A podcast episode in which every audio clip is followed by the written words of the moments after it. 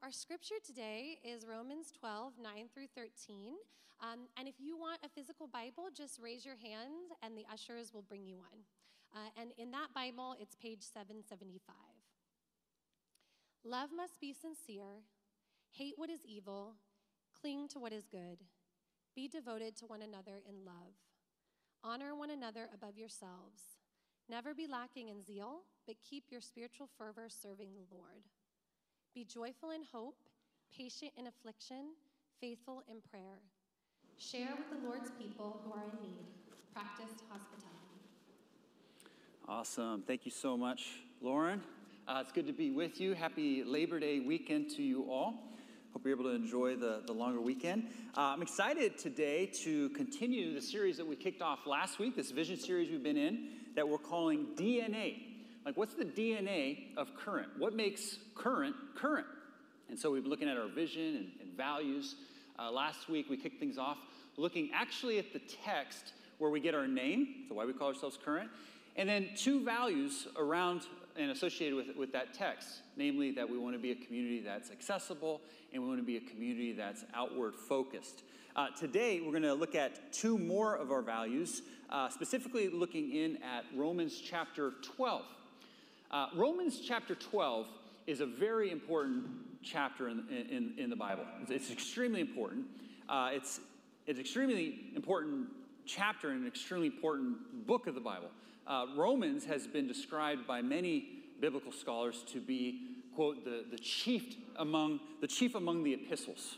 So, the chief among the letters written by Paul that we have recorded in the New Testament. It's been called the treatise of, a of the gospel. Uh, and in some ways, you could actually say that Romans, uh, it's hard to use the word best when you're talking about all of God's word, but best summarizes and explains the entirety of the scriptures. I mean, that's the book of Romans. And here we are looking at Romans chapter 12, a very important chapter in this very important book. And what's important to understand is in Romans chapter 12, there's a bit of a shift in this really important book. And that shift is in chapters 1 through 11, Paul is describing the theological, so, all that God has done for people, for, for humankind. Now, starting in Romans chapter 12, he shifts into okay, if this is who God is and this is what he's done, here's what it means for us by way of response. Okay, and actually, Romans chapter 12, verse 1, which wasn't read earlier, begins with the word therefore. I mean, that word is just pivoting everything. If this is who God is, this is what he's done, this, therefore, is what we ought to do about it. This is how we ought to live in response. And the first part of Romans chapter 12, the first few verses, touches upon our vertical relationship with God. But then Paul immediately shifts to talking about our horizontal relationships, which we're going to see here in the text that was read starting in, in, in verse 9.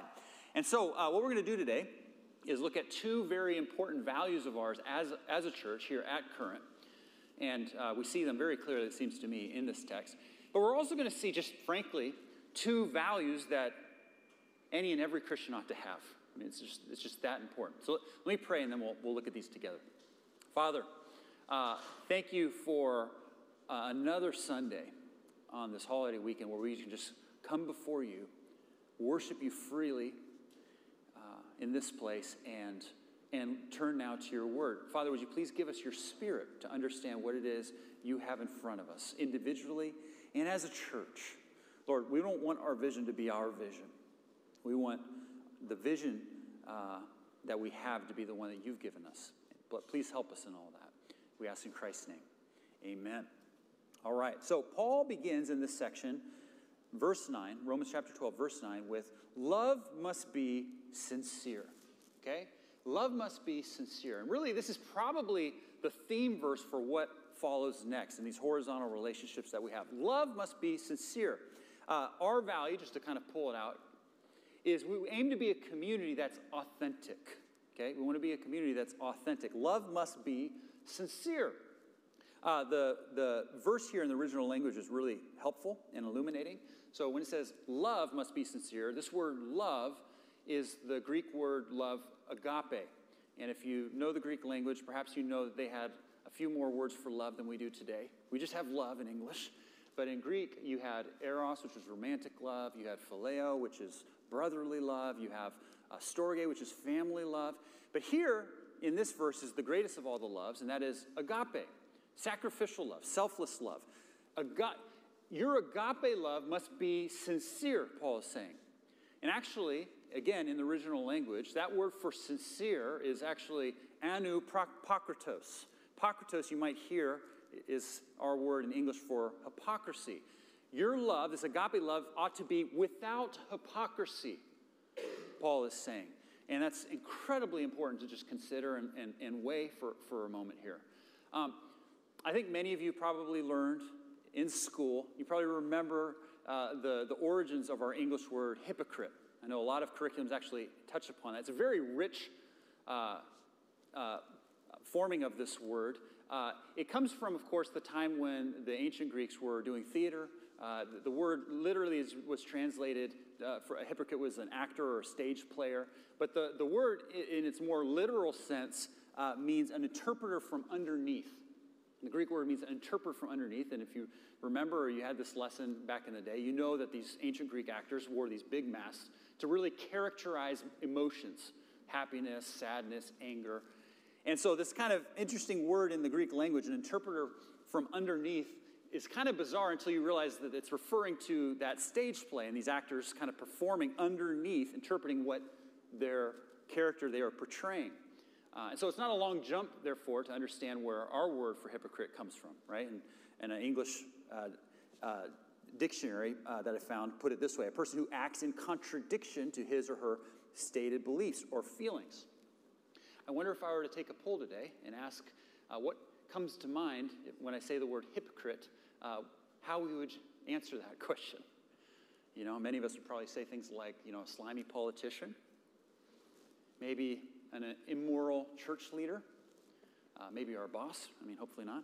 Um, Paul is saying in this very pride of place pivot from the theology into the practical, he's saying our love must be without hypocrisy. So then, why is it that so many Americans want nothing to do with the church or are leaving the church in greater numbers than ever before, precisely because of, quote, hypocrisy in the church?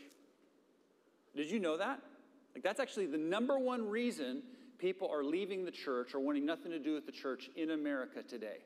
Uh, and you know what? You don't need to look at the survey and the data to understand that.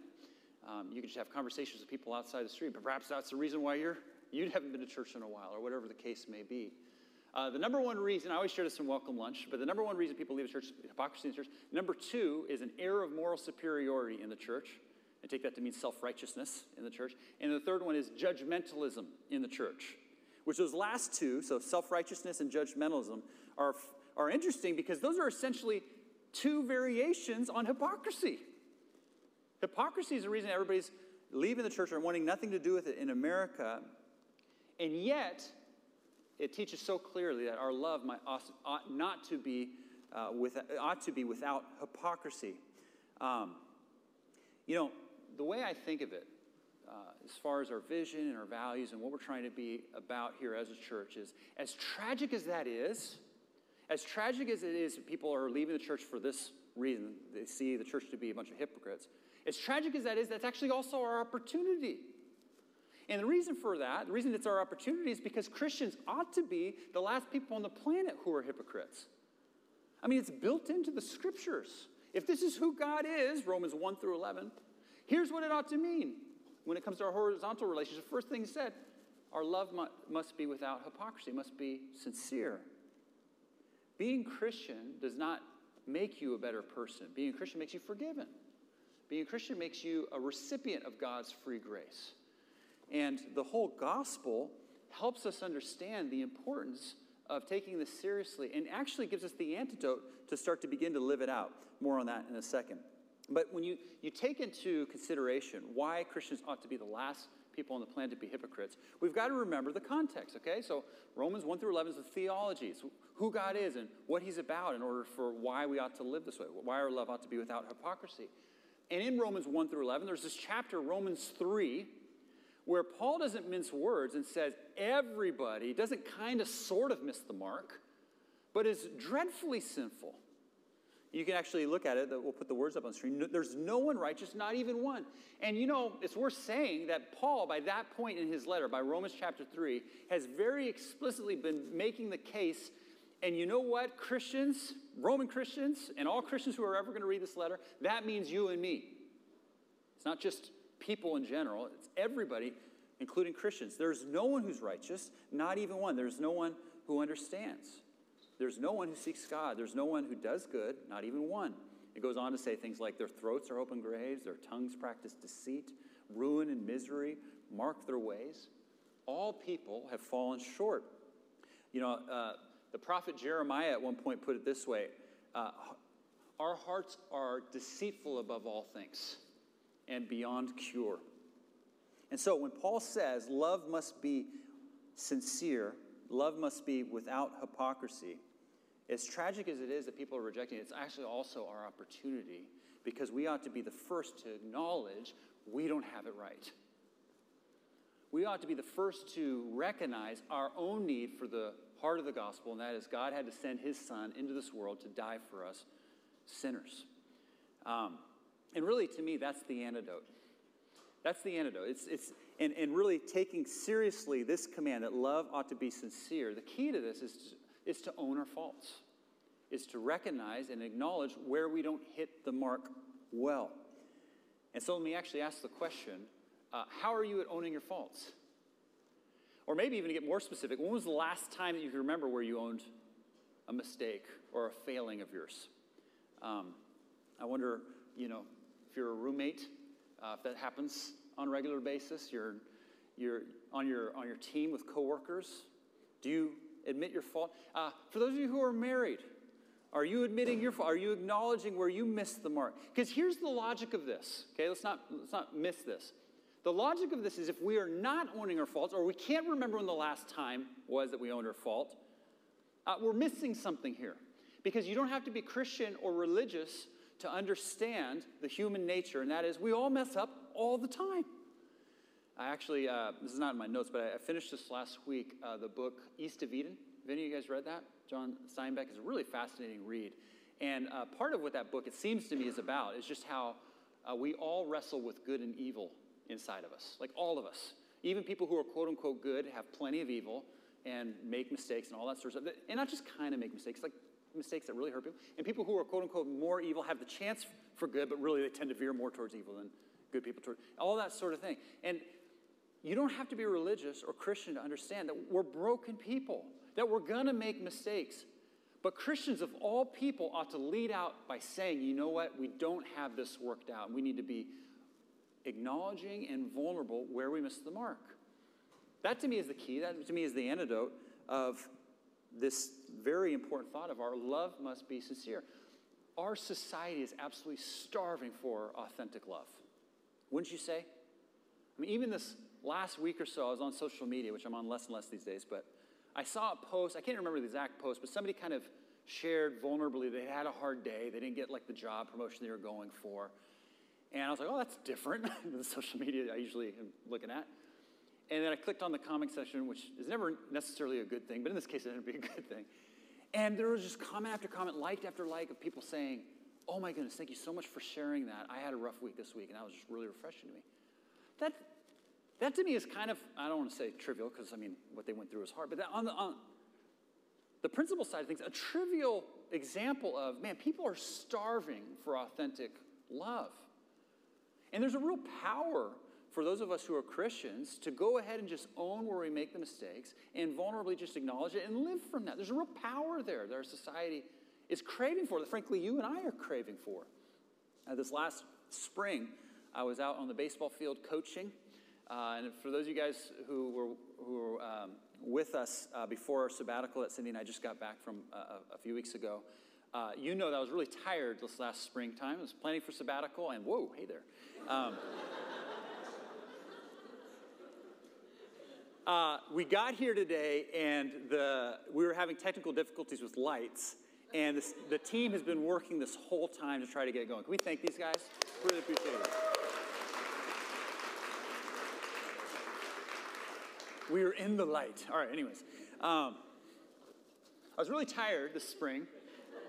I was really tired this spring. Out on the baseball field, you know, it's the classic thing where you sign up to be an assistant coach and then you know the league wraps you says oh that's great we'll make you head coach all right and so you know i've been just out there coaching everything in which way they, they give you other teams to coach. so i was just long story short i was really tired and in a really tiring season of my life um, and i was trying to shore up what little energy i had for the church and but i was out there in the, on the field just doing the best i can what i'm trying to get at is i was making a lot of mistakes out there logistically relationally uh, and I was finding myself apologizing like way more than my average amount. You, you, know what I'm saying? I just I was dropping all these balls, and with other coaches and parents, and that's I was just constantly, I'm so sorry. I didn't mean, you know, that's the kind of where I was at.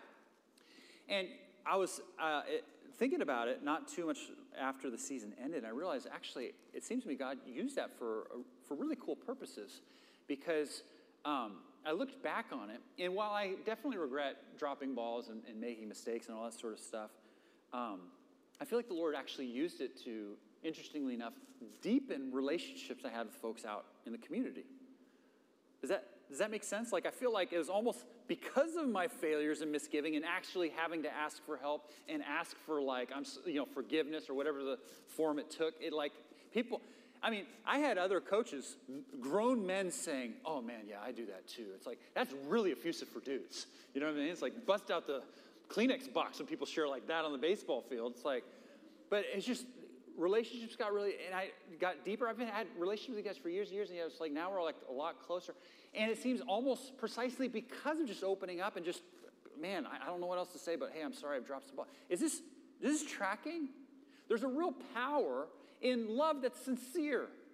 And the antidote, because we're so broken, is just to acknowledge and own it when we, when we mess up. Can you do that in the workplace? I'll tell you what, those of you who are married, if you inject even a seed of this into your marriage, it will work wonders. Because, by the way, your spouse or roommate or coworker, they already know you're messing up. You know what I'm saying? But to, and here's what's incredible is when we do this, it authenticates the message. Not that God needs us to authenticate his message. Okay, don't, don't misunderstand here but he includes us to point others to Jesus. And how that plays out is us just going and saying, Yeah, I am a hypocrite. I, I, I believe this, I ought to do this, and I didn't hear. There's so much power there. So we're called to agape must be without hypocrisy. Um, and so, what are ways that you could step into that even this week? I mean, it reminds me of what Paul says elsewhere when he says, It's in our weakness that his strength, God's strength, is made perfect. We live in a Silicon Valley culture, you know this, that if anything tends to puff its chest out and say, Look at me, look what I've accomplished. But, Christians, brother and sister, we're called to live with sincere love, which goes, It's not about me, it's about what He's done for me and what I've, I've just had the privilege of being able to receive. All right, so how does this play out? Um, there's so much in this text, even these short verse, few verses that we had read, but we'll just touch on what we can. How does this play out, living authentically? How do we, how do, we do it? Paul fleshes it out a little bit in these, these verses. He says, Love must be sincere. Hate what is evil, cling to what is good, be devoted to one another in love. Honor one another above yourselves. Okay, let's look at this, this quickly. Uh, verse 10 says, Be devoted to one another in love. Again, I think the original language uh, has some really rich thoughts here to kind of uh, pull it out a little bit. So, this love, when it says be devoted to one another in love, this love is not agape love. This is Philadelphia love. This is, this is the brotherly love. This is the sibling love. So, be devoted to one another in this sibling type love. And then, this word to be devoted is actually a compound word in the original language. That is the compound words of philia, Philadelphia, philia, philia, and storge, if you remember from moments ago. That's the family love. So, be devoted to one another is brotherly love in a family way. Be devoted to one another in this brotherly love. You, you, I, you can't belabor the point here. What Paul is saying is how this is played out is we love each other, Christian brothers and sisters, in the local church as family. That's how it plays out. Our love must be sincere, and that plays out as we love each other as a family. Now, what form does that take? we could spend so much time talking about this, but let's just take, take uh, at least one thought here and, and play with it. Um, this is really radical, but like families, families don't choose each other, right? It's like one of the few relationships of love, really, where you don't choose the other person. Friends you choose, you know what I mean? Like, you know, significant other you choose, but family, you're just stuck with them, right? In fact, I had a former pastor who used to say, uh, and oftentimes, actually, most often, the people who are in your family, say siblings or whatever, are not the people you'd have chose to be friends with had you not been linked with them in, in a family uh, environment. Um, and so this is really incredible when it's played out in the church because we are linking ourselves, like we talked about last week, in a community that's accessible. Open arms, you know, come as you are, that kind of thing. Outward focus, meaning not just here as people come in. And then we're saying we're being devoted, Philia Historica, in brotherly love. We're, we're committing ourselves to one another. We're trying our best. And you know what? It's not, it doesn't mean that we're all going to be BFFs with everybody else in the room, right? But it means we look to care for each other, serve each other, because God's placed us in family. And yeah, that's going to be challenging sometimes, as it's also going to be really beautiful. But it's a call for us to love each other as, as family. And, you know, I, am just going to touch on this real briefly. We're going to hit on this more uh, next week.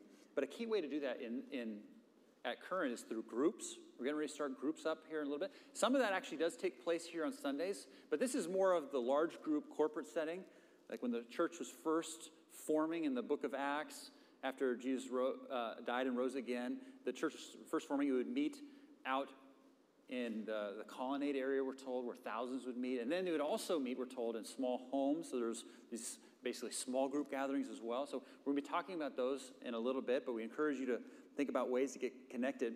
I just want to say something really quickly by way of application and thought before moving on in terms of what this means to live as a family. Because it seems to me uh, there's a real strong temptation in the church in America to not be devoted to one another. Love you guys. Love you guys. Boy, that made that more dramatic. Uh, to not be devoted, here's, here's how that takes place, okay? Uh, first of all, it's real easy, and I know I'm speaking a little bit to the choir here, since you're here. Uh, it's real easy, first of all, to not really ever make a church your home okay? You just kind of go. In American Christianity, it's really easy to. But then here's the other thing that, that, that can happen really easy is we have an interaction that's not all that pleasant. Because remember, people are people, starting with ourselves. You have interactions it's not really all that pleasant, we go, here we go, like, oh, I got to go to another church. Or I can't, I can't deal with that person. So and so said this and that. I, I'm done. Now, real quick pastoral sidebar. Sidebar. Sometimes, and there's a biblical principle uh, precedent for this. Sometimes it is good to move on, but sometimes, and that's rarely the case. The bigger principle, over and over again, is what principle we see here is be devoted to one another in brotherly love. Try to work it out, you know, and have other family members kind of help you help you work it out. Uh, we're, we're called to be devoted to one another. And I'll just say this because I don't want to just, you know, talk about the, this in the negative form. I'm so grateful for so many of you that call current home. I mean, it, it really, you guys are family. And it's such a gift to get to do life with you, let alone roll up our sleeves and, and um, work for God's kingdom in the Silicon Valley. So, our, one of our values we see here in Romans 12 is to be authentic. Another one is to be generous. Okay, we aim to be a community that's generous. Verse 13 says, Share with the Lord's people who are in need, practice hospitality. And actually, if you look back up at verse 8, that was just before the verses that were read. Uh, Paul says, If your gift, meaning your spiritual gift, is giving, then give generously. Share with the Lord's people who are in your practice hospitality. If your gift is giving, then give generously. One of the things the scriptures brings up all the time, and certainly this is true in the case of Jesus' teachings, is that how we use what we have, our resources, our finances, how we use what we has, have really reflects our hearts. In fact, Jesus put it perhaps most succinctly of all when he at one point says, Where your treasure is, there your heart will be also. And so, therefore, it's not really surprising given the context here in Romans 12, which follows Romans 1 through 11, which remembers all the theology, what God has done for us, and he's shifting down to here. Here's what, here's what this means. It's not surprising then that Paul goes, You know what? We need to talk a little bit about what you have because it's really important. So he says, share with God's people who are in need, practice hospitality. If your gift is giving, give generously. Now, Paul is talking about Paul is talking about individual believers. The specific context, he's talking about spiritual gifts. Like if you personally have the gift, spiritual gift of, of giving, give generously. Okay, so there's that. But there's also a principle, I believe, here that's, that's, that's also for, for us corporately, also for us as a church. And the principle is the same. If you've been blessed, bless richly. If you have resources, give generously. I'll never forget when Cindy and I went to a church planting assessment uh, down in SoCal. Uh, church planting assessment is for couples generally who are looking to start a church and they just want to kind of submit to some, you know, people who've gone before, other pastors, other people who've started churches, counselors, that sort of thing. Uh, whether it's an organization or a denomination or whatever, they just kind of put you in a fishbowl for like three to five days. Look at your marriage, look at your f- vision, look at your financial plan, look at everything, okay? And I'll never forget, there was at one point, we were doing this with a number of other couples, and they had us giving uh, financial pitches. Because if you're going to start a church, chances are you're going to have a part slash full time job fundraising, especially in the early days. And so they, we, they had us do these fundraising pitches. I can't remember what we shared, Cindy and I shared. I can't remember. I could look at my notes and find it. I can't remember. But there's this other couple that was sharing their, their vision and, and, and how their financial pitch for starting a church. Specifically in a part of LA that was that that's, that, that's poorer, that doesn't, that doesn't have a lot of resources. And I can't remember exactly what they said, but I remember being struck in that moment. Uh, I like to think of it as a bit of a Holy Spirit moment uh, for us, actually, collectively as a church, where I was listening to these guys and I was thinking about, man, like they're, they're taking the gospel there. I was getting really excited for them. And as I, I was actually reminded of how, my, how the Lord called my parents to start a church in Berkeley, reaching college students. Uh, it's like financially, you got to figure out how that's going to work because it's like college students aren't going to help. My dad used to call it the perpetual miracle machine. Like 80% college students are like, how is this still flying? The Lord provided, but, but I was thinking about I was thinking about that. I was thinking about this couple and where they were planning to start, and it, and it hit me. It hit me like, oh my goodness, if we ever get up and running, and just so you know, that was a big if then. It would have to be a miracle upon a miracle. Man, okay, I got to keep moving. If we ever got up and running, part of our calling would have to include generously stewarding, resources. Because if we're starting a church in Silicon Valley that's known for having the resources it has, it would have to involve a calling of stewarding those resources. Are you tracking?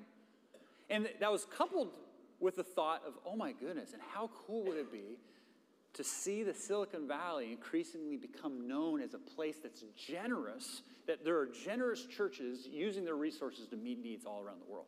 It's like, oh, it'd be cool. Even as it's known as a little anti-Christian Christianity, like that would be fun. Um, but that's what that's what our call is. Our calling is, is to is to give generously. We want to be a community that's generous. And if you've been to Welcome Lunch, you know I love this story. But um, one of the uh, CEOs in there is C- the CEO of Intel now, a guy named Pat Gelsinger, Christian, uh, very generous with his resources. Uh, he, at one point in an interview, said, uh, if you look at the data, the Silicon Valley is essentially the richest part of, of the world. He said of the US. According to certain measures, we're the richest part of the US, while also falling near dead last in per capita charitable giving. And he's just like, that means we're essentially the richest and most miserly people. You don't have to be Christian or religious for that to cut to your heart. We live in an area that has a lot of resources, and we are called, current family, to steward that out generously. We, we aim to be a community that's generous. Um, I'm really excited to uh, share today that the team's been working real hard, and part of this had to do with us getting back from sabbatical, but the team has been working real hard to find uh, tangible connections to help out with the, the, the, fire relief in Maui. I mean, the tragedy that struck there. I mean, we had, we had a leader uh, literally seeing the flames as they were leaving from vacation. Uh, there's another like C2 leader, 20 group leader, who I heard was, get, was supposed to be there now, but the, the, the home that they were going to be in has burned down. And, you know, that's just some perspective, right? And of course, we're talking about from our humble perspective, it's like, you know, we, we, see it as, oh, that's a nice vacation place. But for people on, on, on the ground, I mean, it's just tragic what's happened. And so the team's been working really hard to try to figure out tangible ways to, to give back. And uh, this last week, we had the opportunity to give uh, $20,000 to relief efforts over there, 10000 to uh, uh, 10,000 each to two churches. The churches are Waipuna Chapel, and the other one is Harvest at uh, Kumulani. Uh, Waipuna Chapel has 14 families that lost everything. Everything. So it's. Now, look, do we give from a sense of on high? Oh, look at us, we get to give. Like, if anything, we've got to really root any possibility out of that hearts. We give because the Lord's graciously given us to allow, allow us to give. We don't give so that if heaven forbid tragedy were to hit us, we would hope that people would bail us. We give because God first gave to us, and He gave everything when He sent His Son into this world for us, who gave His life. We give because the Lord's blessed us abundantly. I would just say, thank you so much, current family, for giving generously. It's such a privilege to be a part of a church that gives so generously. I, I think we've now, well, I know we have. Uh, this is a year ago. We crossed the have giving have we, uh, we've been able to give away over half a million dollars to things outside of the, our church walls. In fact, I'm referring to our impact fund that we do every year at the, at the end towards Christmas time to kind of raise. Those funds go to augment, 100% of that goes to augment what we're already doing in the community. So the number, number is higher than that. But I'm so grateful that we give as a current family at that time of year because it allows us to do things like when tragedy hits, pivot and make movements and be able to give and meet needs on the ground uh, relatively quickly, especially in the, in the, in the church world. Um, we're also excited. Cindy had a pretty cool week. She's been connecting with uh, an organization in the East Bay that is combating human trafficking in the Bay Area. Uh, for, those of you who, for, for those of you who have been with us for, for a little while, you know we had a close relationship with a similar organization fighting human trafficking here in the South Bay, but sadly they had to close their doors because of the pandemic. So we shifted to help an organization in New York. Well, Cindy had some really cool, she, she, she was saying God conversations with an organization up in the East Bay that she might even actually be able to help make inroads into the South Bay, which I'll just leave it at this. Human trafficking is way more prevalent in this area, in this area, like specifically this area, than we could otherwise just touch upon on a Sunday morning. And so we're, we're hoping to have opportunities to give more towards that, partner with more groups like that. Uh, thank you for giving to the, the church. Um, when your generosity to giving to the church allows us as a church to see the life change that we've been seeing God do in and through people here. It's pretty incredible. We have some pretty exciting things on the horizon that we're hoping to multiply into, expand into.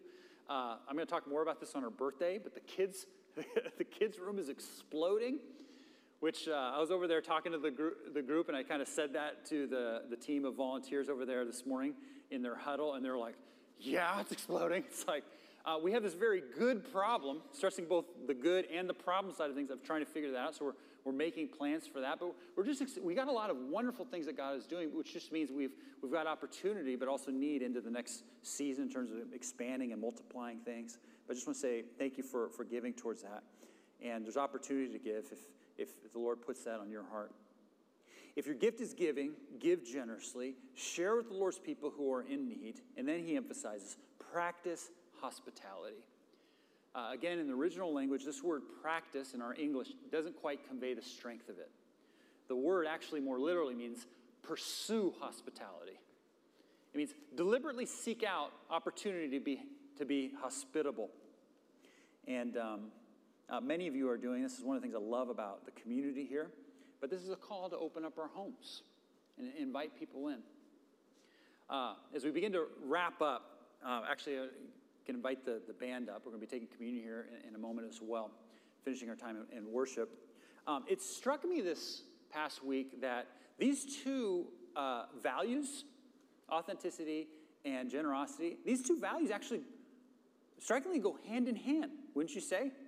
Because, for instance, in, in, the, in the practice of, of hospitality, we're essentially opening up our homes in order to open up our lives. Or the, or the tangibly giving to uh, share with the Lord's people who are in need, uh, that's taking love from the intangible, the thought, the feeling, into the tangible, into, into deed and action. And so it seems to me no coincidence that these things go, these go hand in hand. But the, the biggest thing I'd say as we as we conclude our time together is we've got to remember that this is all possible because of all possible because of what Christ has done for us. Because Here's to me the worry I have with a message like this. It's really easy to hear the teaching and, and hear the, the scripture read and be like, man, I love that. I'm inspired. I want to do that. Live authentically, be generous, count me in. It's really easy to do that and yet not really change all that much because if we wrestle a little more deeply with what Paul is calling us to, we realize that this is actually a challenge. It doesn't necessarily just come natural for us to love authentically and to live generously. That's why we need to remember that this all goes back to what Christ has done for us. Christ died to allow us to be authentic. He died when we were hypocritical. The way the scriptures say is he died when we were still sinners, which is why we can own our failings. Why we can own being hypocrite. It's why we can go ahead and just assume and have the life posture of even where we don't see it, we're probably living contradictory to what we believe and stand for. It also means we can own it because we don't just kind of wave it away, but we go, Lord, would you please root this out of me? We're authentic because Christ died to make us authentic, give us that opportunity. And then we're generous because Christ died to make it possible for us to be generous. There's one verse in the Bible that I don't really have to say anymore, but Romans 8 32 succinctly says, He who did not spare his own son, but gave him up for us all, how will he not also, along with him, graciously give us all things? If God has given us everything in Christ, then we can begin to give generously to those who are in need. These are our two values, two of our values here at Current. We want to be a community that's authentic, we want to be a community that's generous, and we'd love to invite you in on that. Let's pray. Father, we really are thankful as we think about our response to you. We're really thankful who, for who you are and what you've done for us. All of this is possible because of what you've made possible. I mean, it, it's, it's mind boggling to consider how you sent your son to this world authentically to live vulnerably among us, to be impacted by sin and yet to be, remain pure, and to die on the cross to take care of it for us and generously giving not just provisions to us, but really your life blood as we're going to remind ourselves as we drink the juice and eat the bread and remember your body broken, your blood spent for us in communion. Thank you, Lord. Would you help us be a church that leads out in these things? Not that, not that we have it figured out, but we just long to see your kingdom come, your will be done. We pray in Christ's name.